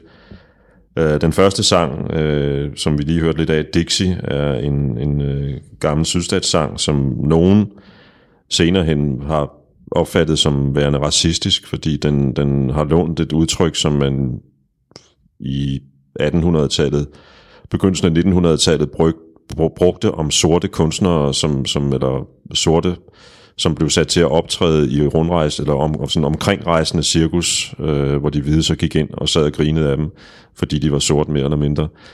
Øhm, I dag er der jo ikke nogen, der ligesom forbinder den sang med det, men, men det er det, som den for nogen symboliserer. Nummer to er Battle Hymn of the Republic, som faktisk har, har, udvist, har udviklet sig til at være, være sådan hele øh, federationen USA's øh, sådan, hvad kan man sige, sådan slagsang, øh, Glory Hallelujah, som de synger. Øh, og og det, det, det er meget svært ikke at blive lidt berørt, når man hører øh, Elvis synge den med sit, med sit kor i både øh, studieindspilninger og liveindspilninger. Og så endelig øh, som den tredje, All My Trials, som faktisk er en, øh, en, en øh, gospel, en sort gospelsang, der er opstået på, på øh, Bahamas, som var den ø, som mange øh, af dem, der hentede slaver under de her kummerlige forhold, som alle kender, øh, som, som de bosatte sig på, for, øh, uden at, egentlig var det jo selvfølgelig meningen, at man skulle være fortsat til, til, det, til det gryende USA, men mange bosatte sig på Bahamas, så det er, en, det er sådan en, en slavesang, der stammer fra Bahamas. Det vil sige, vi har faktisk alle aspekterne af hele den der nord-syd-konflikt og, og borgerkrigen med i den her sang, og det er egentlig et eller andet sted, synes jeg, meget smukt. Øhm, jeg synes lige, Stig, vi skal snakke lidt om den her mand, der her midt i 70'erne er øh, på vej ned af en øh, blindgyde. Øh, alle omkring ham går jeg ud fra, eller det må man tog fat i Elvis og prøvede at stoppe hans enorme misbrug. Og da det så endelig var, der var nogen, der skete, der gjorde det, hvad var det så, der skete? Ja, man kan sige, at der var mange, der forsøgte faktisk at stoppe det, og en af dem, der var tættest på og burde have gjort det, det var jo nok hans far. Men hans far han havde ikke Elvis' respekt godt nok til, at han egentlig kunne gøre noget som helst over for sin søn. Der var flere, der forsøgte at forklare Elvis, at det her med pillerne var ikke godt for ham. Men man skal også huske på, at Elvis var god til at få andre med på øh, pillelejen. Og det vil sige, at nogle af dem, jeg har nævnt tidligere i programmet, Lama Fark, Martin Lager, jamen de var også pillemisbrugere. De var vant til alle sammen at tage de her piller. Når Elvis tog dem, jamen så blev man næsten også nødt til at tage dem. Og, og Billy har fortalt, Billy Smith, hans øh, fætter, har fortalt, at han skjulte pillerne, når han skulle lade, som om han også tog piller sammen med Elvis. Så skjulte han dem, indtil han lige kunne komme ud for sig selv, og så spytte dem ud igen. Så det var meget naturligt. Han tog piller for alt. Øh, Linda Thompson fortalte en historie om, at da hun møder ham til at starte med, og de har den her fantastiske suite i Las Vegas, hvor der burde være sol nok, og de lægger sig ud på terrassen for at øh, slække sol, så øh, kommer Elvis og spørger, om hun har sådan nogle piller? Siger hun, piller, øh, hvad, hvad, hvad skal jeg bruge dem til? Hvad, hvad er det for nogle piller?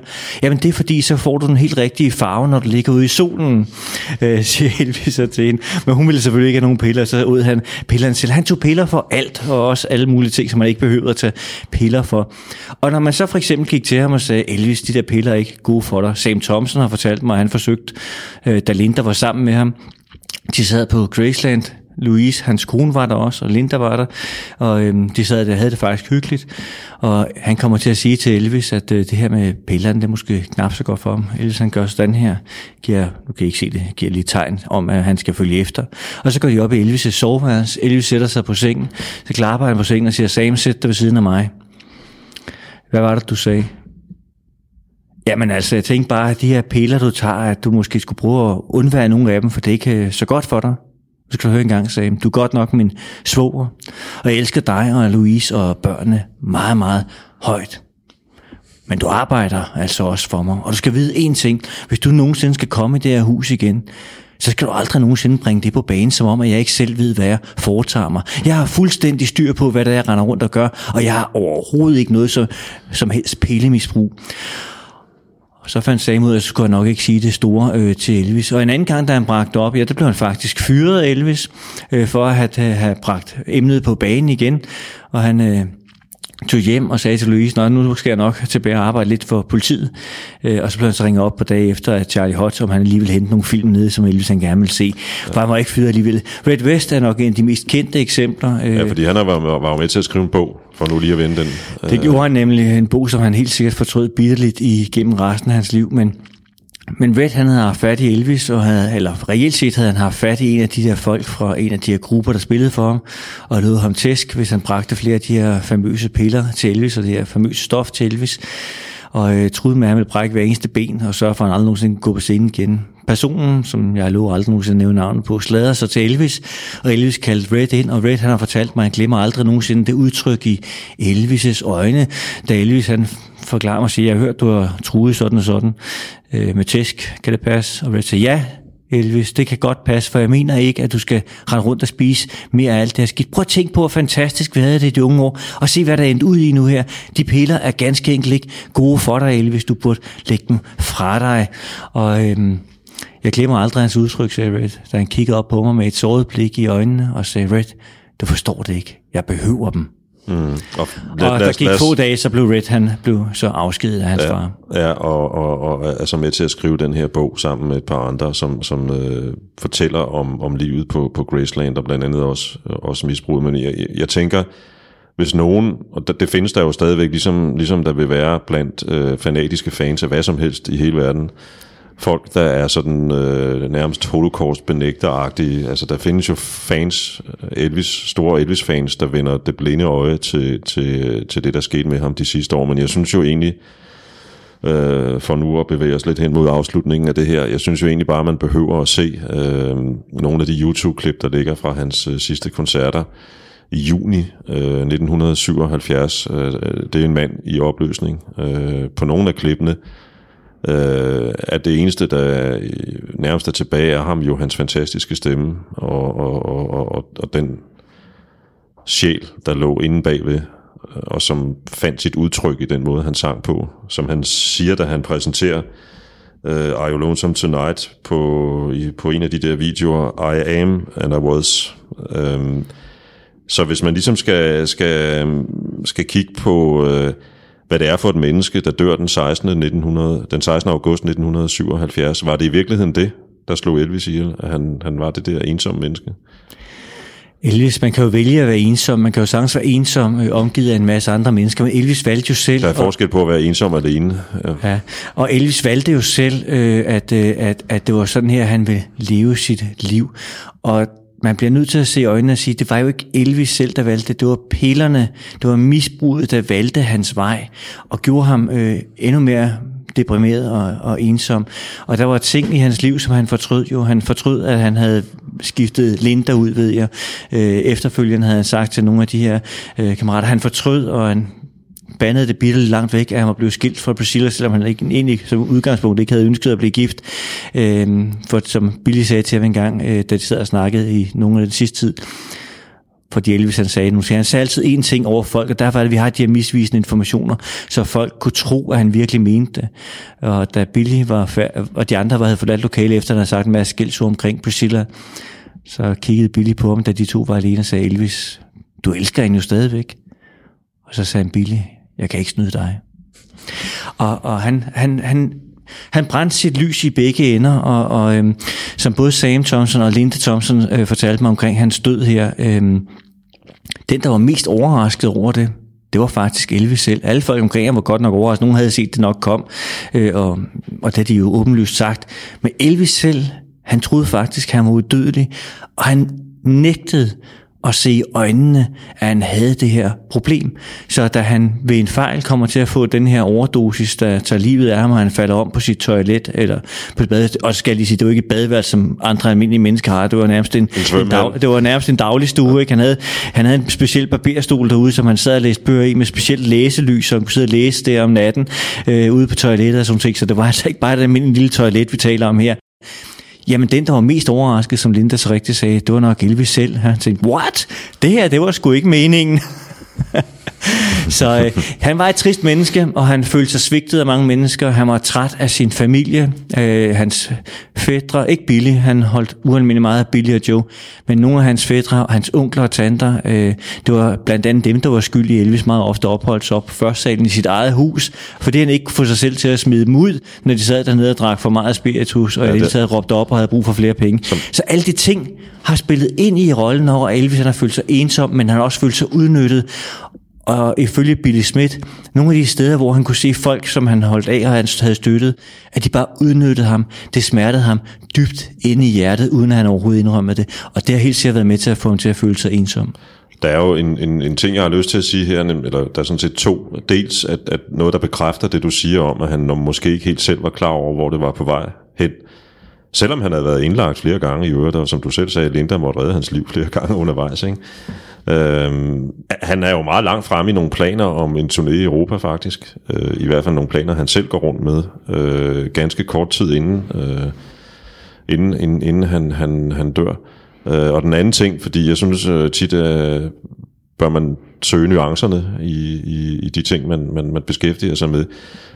Du var selv lidt inde på det tidligere i det her afsnit. Øh, Øh, Elvis Presley-manden, der skrev manualen indimellem gjorde Obersten rent faktisk også nogle ting for at beskytte Elvis et eller andet sted mod sig selv. Øh, der er et meget godt eksempel, synes jeg, inden vi, vi lige skal runde af med at snakke lidt om, om, om, om Elvis i dag, øh, så mange år efter hans dødsfald. Og det er meget aktuelt, fordi der jo, har jo lige været premiere på øh, en film med Lady Gaga og øh, Bradley Cooper af Star is Born. Det er jo en øh, rerun af Barbara Streisands version med Chris Christoffersen. i 1976 tilbød Barbara faktisk Elvis rollen som, som, som den der person, som Chris så kommer til at, Elvis gode ven i øvrigt, kommer til at spille i filmen.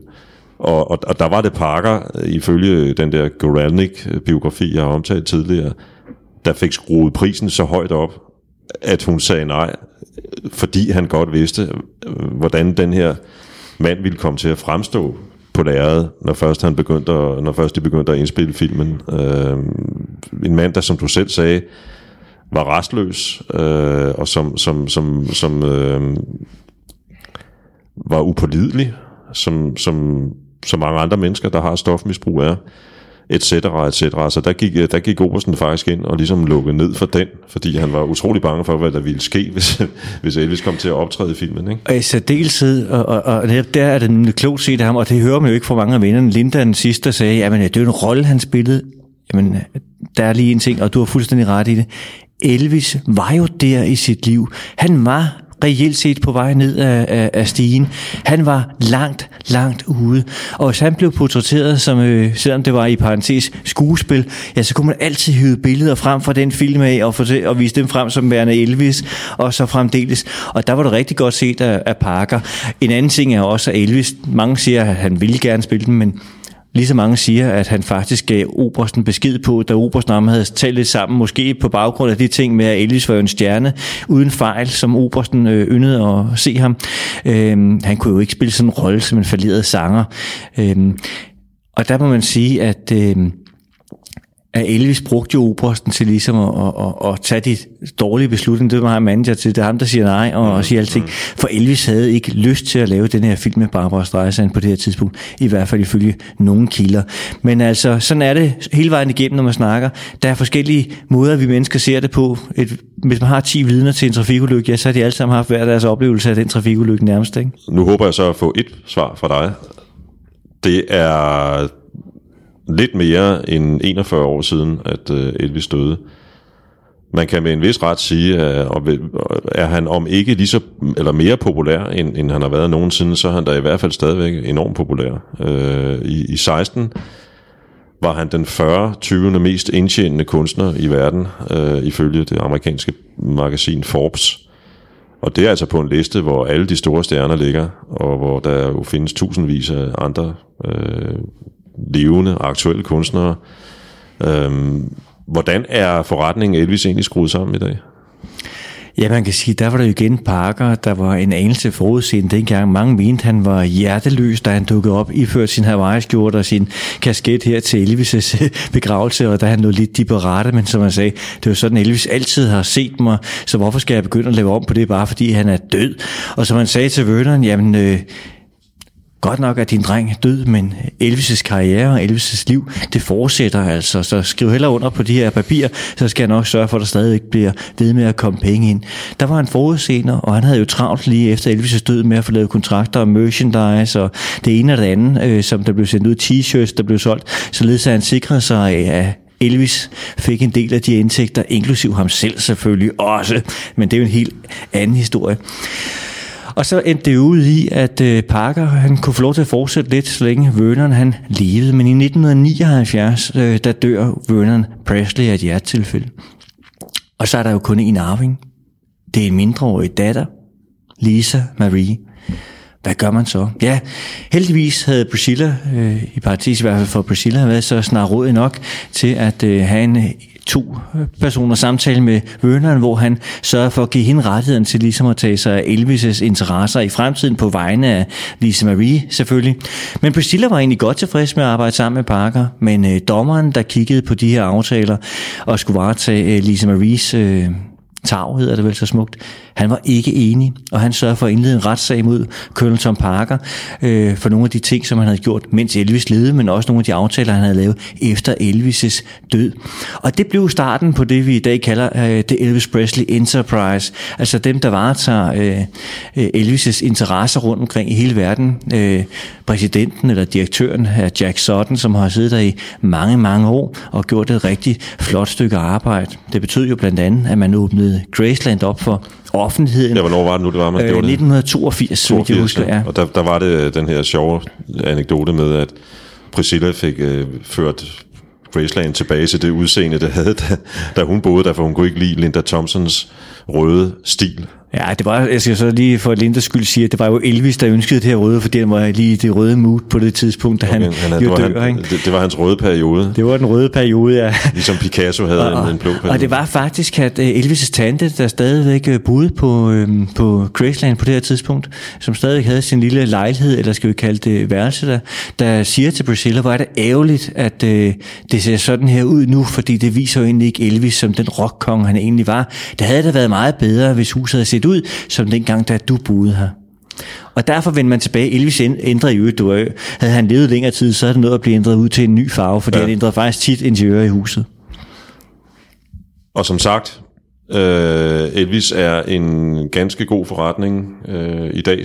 Øh, Graceland er det, hvad kan man sige, den private bolig, der fungerer som museum der er den næst mest besøgte i USA for øjeblikket, eller har været i mange år efterhånden. Øh, det var en lidt kringlet formulering, men det er faktisk kun, øh, hvad hedder det? Øh, det hvide hus. Donald Trumps hjem, der er mere besøgt end, end Elvis' hjem. Øhm, Taler vi om det hvide hus nu? Fordi ja, han bor der vist ikke så meget. Nej, han er der vist ikke særlig meget. Nej, det er noget helt andet. øhm, øh, jeg synes, han, vi skal... han, han vil ikke flytte ind noget mindre, var det ikke det, han sagde? jo.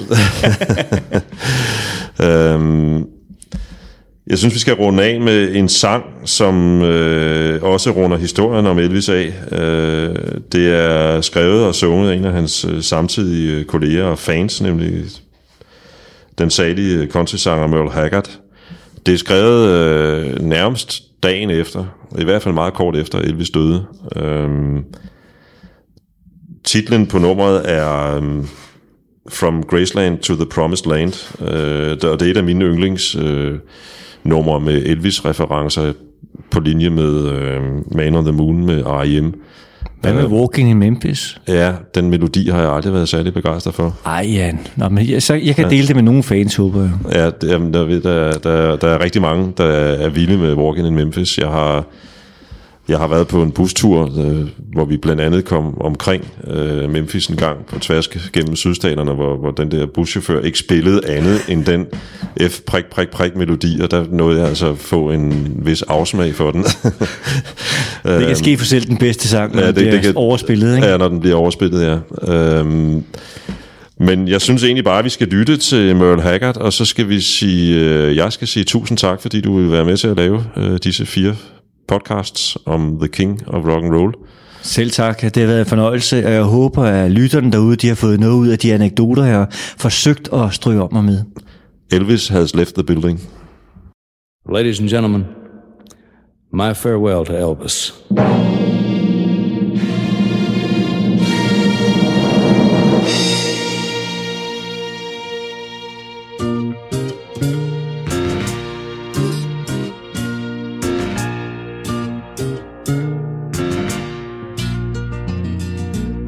From the sun years of the 50s and the birth of rock and roll, millions screamed to see him do his thing.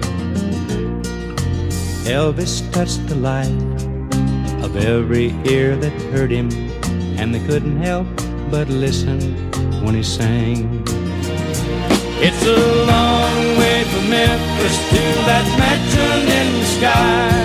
But he kept his faith in Jesus all along. It's a long way from Graceland across Jordan to the promised land. But Jesus finally came to lead him home.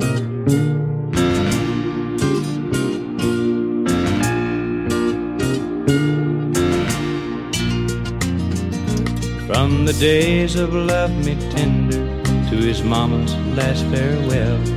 Some say he knew how long he had to stay.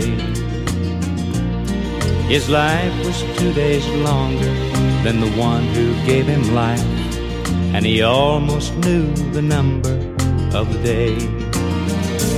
It's a long way from Memphis to that mansion in the sky, but he kept his faith in Jesus all along. It's a long from Graceland across Jordan to the promised land. But Jesus finally came to lead him home. It's a long way from Memphis to that mansion in the sky. But he kept his faith in Jesus all along. It's a long way from Graceland across Jordan to the promised land. Kept his faith in Jesus all along.